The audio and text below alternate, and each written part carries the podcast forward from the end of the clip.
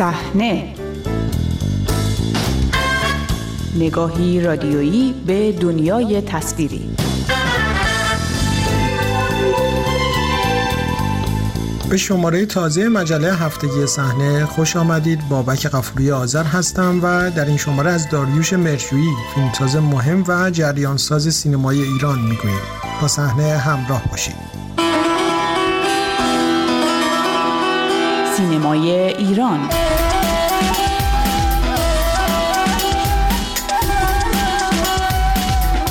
در گذشته داریوش مرجویی یکی از مهمترین فیلمسازان تاریخ سینمای ایران همراه وحیده محمدیفر همسرش نه تنها فرهنگ و هنر ایران بلکه بسیاری از پیگیران تحولات سیاسی و اجتماعی را در شک فرو برد و مرگش نیز باستاب به نسبت گسترده‌ای در رسانه های مختلف جهانی داشت. آقای مرجویی با کارنامه‌ای بسیار پربار در ساخت تعدادی از شاخصترین فیلم های ایرانی یکی از آغازگران جریان موج نوی سینمای ایران بود که به گفته بسیاری از تحلیلگران اندیشه و دانش را به فیلمهای این سینما هرچه بیشتر اضافه کرد. او در طول دوران فعالیت بیش از پنج دههایش با آنکه همواره با سانسور و محدودیت دست به گریبان بود اما توانست تعدادی از مهمترین فیلم های ایرانی در بیان چالش ها، مشکلات و شرایط طبقات مختلف جامعه ایران در دوران معاصر را خلق کند.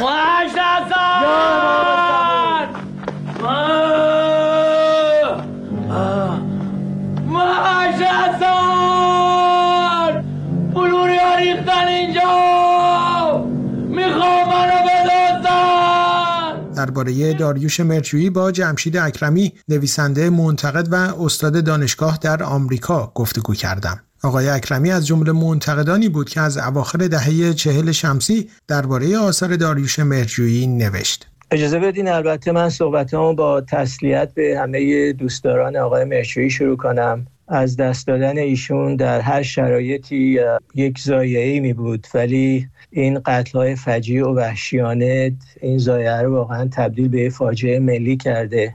میشه گفت که سینما ایران به شدت وامدار مرچویه به خاطر اون نقشی که اون به عنوان یکی از دو آغازگر موج سینما ایران همراه با آقای مسعود کیمیایی داشت. همه ما به خاطر داریم که لاقل کسایی که هم سن من هستن که این ظهور همزمان دو فیلم قیصر و گاب بود در سال 1348 که به نظر من شاید مهمترین نقطه عطف تاریخ سینما ایران هم بود این موجنو رو به وجود آورد. گاه فیلمی بود که اونم ضمن جلب تحسین قشهای آگاهتر تونست که راه سینما ایران رو به جشنواره‌های خارجی هم باز بکنه. واقعا اگه می‌خواین دلیل درخشش سینما ایران رو در جشنواره ها به خصوص بعد از انقلاب ببینین باید برگردیم به همون نقشی که گاب بازی کرد در قبل از انقلاب و در واقع این حضور خیلی چشمگیر و خیلی نمایان فیلم های ایرانی در این جشنواره جهانی با فیلم گاف شروع شد.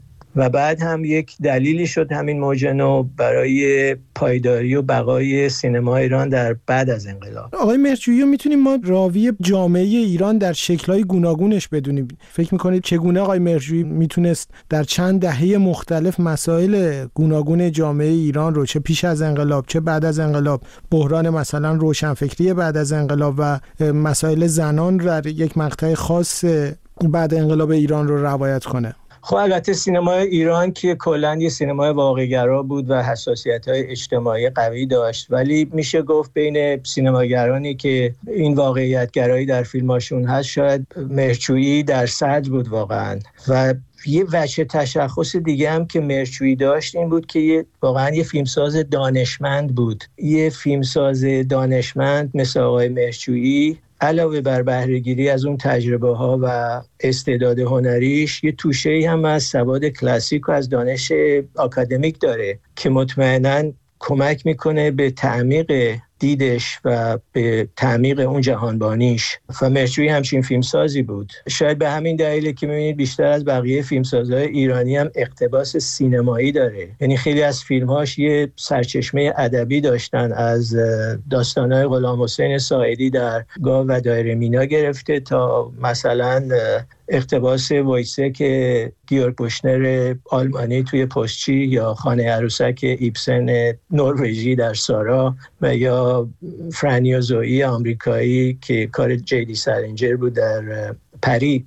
و حتی فیلم بانو که میشه گفت یه اقتباس ایرانی شده بود ولی از یک فیلم از اون فیلم خیلی برجسته ویریدیانای لویس بونوئل الهام گرفته. بی همچین اقتباسایی مخصوصا در مورد حالا همین فیلم بانو بگیم که از روی ویریدیانا بود. خب این هوشیاری و هوشمندی فیلمساز با همون حساسیت های اجتماعی رو نشون میده که تصمیم می‌گیره فیلمی بسازه با داستان مستضعفانی که سعی می‌کنن خونه ای رو از چنگ اون بانوی صاحب خونه درن بالاخره بیرونت کردن سرتم خون انداختن.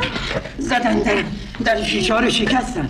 آدم دیگه اونجا جونش در امون نیست. این چرا حالا دیگه خیالت راحت شد. دیگه نه به اون خونه دادن نه اون هفتاد هزار تومن. از بس که خرید و این می‌تونه یه روایت اجتماعی خیلی مناسب باشه برای انکاس شرایط روزگار خودش شرایط ویرانگرانه که در اون زمان حاکم بر ایران شده بود و هنوزم ادامه داره. و می‌بینید که همین هوشمندی رو آقای مرچوی در قبلا در اجاره نشین هم نشون داده بود با بهرهگیری از یک زبان استعاری و یک کمدی نادری ساخته بود که تو اون لایه های سطحیش خیلی راحت میخندوند. کاری که خب هر کمدی خوبی باید بکنه. ولی در لایه های زیرینش یه تلنگر آگاه کننده می‌زد به وجدان جمعی جامعه. مشبتیه سلامت شد میبخشه مزاحم شدیم. آقا تشریف دارن؟ نه خیر تشریف ندارن. این صورت حسابا خدمت شما. من که از این چیزا سر در نمیارم اوستا به عباس آقا نشون دادین اینو. بله گفتن عبالیا بگیره. همین تلنگر آگاه کننده و همین صدای بیدار باش رو ما به نحوی پژواکش رو در همه فیلم های آقای مرچویی میشنویم. به فیلم گاو نگاه کنید که یه فقر باور نکردنی دهی رو نشون میده که از دست رفتن تنها گاو اون ده تمام نظام ده رو به هم میریزه و صاحبش رو به مرز جنون و بعدم هلاکت میرسونه. و مرشوی این فیلم رو در زمانی ساخت که قرار بود مملکت در حال حرکت به دروازه های تمدن بزرگ باشه. یا همینطور دایره مینا که فقر و فساد رو تو جامعه نشون می‌داد که قرار بود مرفه و رو به پیشرفت باشه. من یه مصاحبه در سال 1351 برای فصلنامه فیلم با آقای مرشویی کردم و اون در صحبتاش اشاره کرد گفت که مهمترین خصوصیتی که ما به عنوان انسان داریم توانایی نگفتنه. و این نه که اون توی فیلماش می‌گفت همون تلنگریه که من اشاره کردم که به وجدان تماشاگرش می‌زد و اونو از وضعیت جامعش آگاه می‌کرد. اجازه بدین من یک اشاره شخصی هم بکنم به یکی از دیدارهایی که من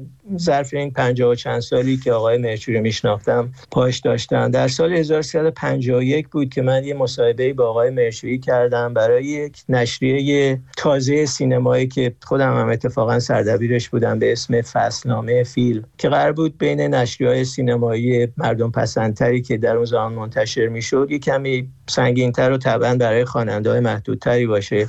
من تصمیم گرفتم که عکس کارگردان ها رو روی جلد بذارم. برای اولین شمارم یه عکسی از مرچوی انتخاب کردم از پشت صحنه پستچی و با تیتر پرچمدار تنها. البته یک علامت سوالم جلوی پرچمدار تنها که خود همینم باعث شد خیلی از دوستان دیگه سینماگر از من خیلی گله بکنن که یعنی هیچ کس دیگه رو ما نداریم در سینما ایران یک پرچمدار تنها فقط هست. البته خب من به خاطر اهمیت کار ایشون و اون کمکی که به راهیابی ایران به فستیوال ها کرده بودن این تیتر رو زده بودم. و البته حالا یه نظرگیری هم در همون شماره اول فصلنامه بود از منتقدین که فیلم گاو رو به عنوان فیلم برتر تاریخ سینما ایران انتخاب کرده بودن. بنابراین این پشم داره تنهام زیاد ناروا نبود. ولی تیتری که من داخل مجله روی مطلب مرشویی گذاشته بودم روی مصاحبه که باش کرده بودم این بود با مرشجویی در دنیای مرشجویی این تریت الان این چند روزه بعد از خبر این قتل فجی آقای مرشی و خانمش دوباره به ذهن من برگشته و با یک گزندگی خیلی تلخی. چون می‌دونیم ما دیگه در دنیای مرشجویی نیستیم.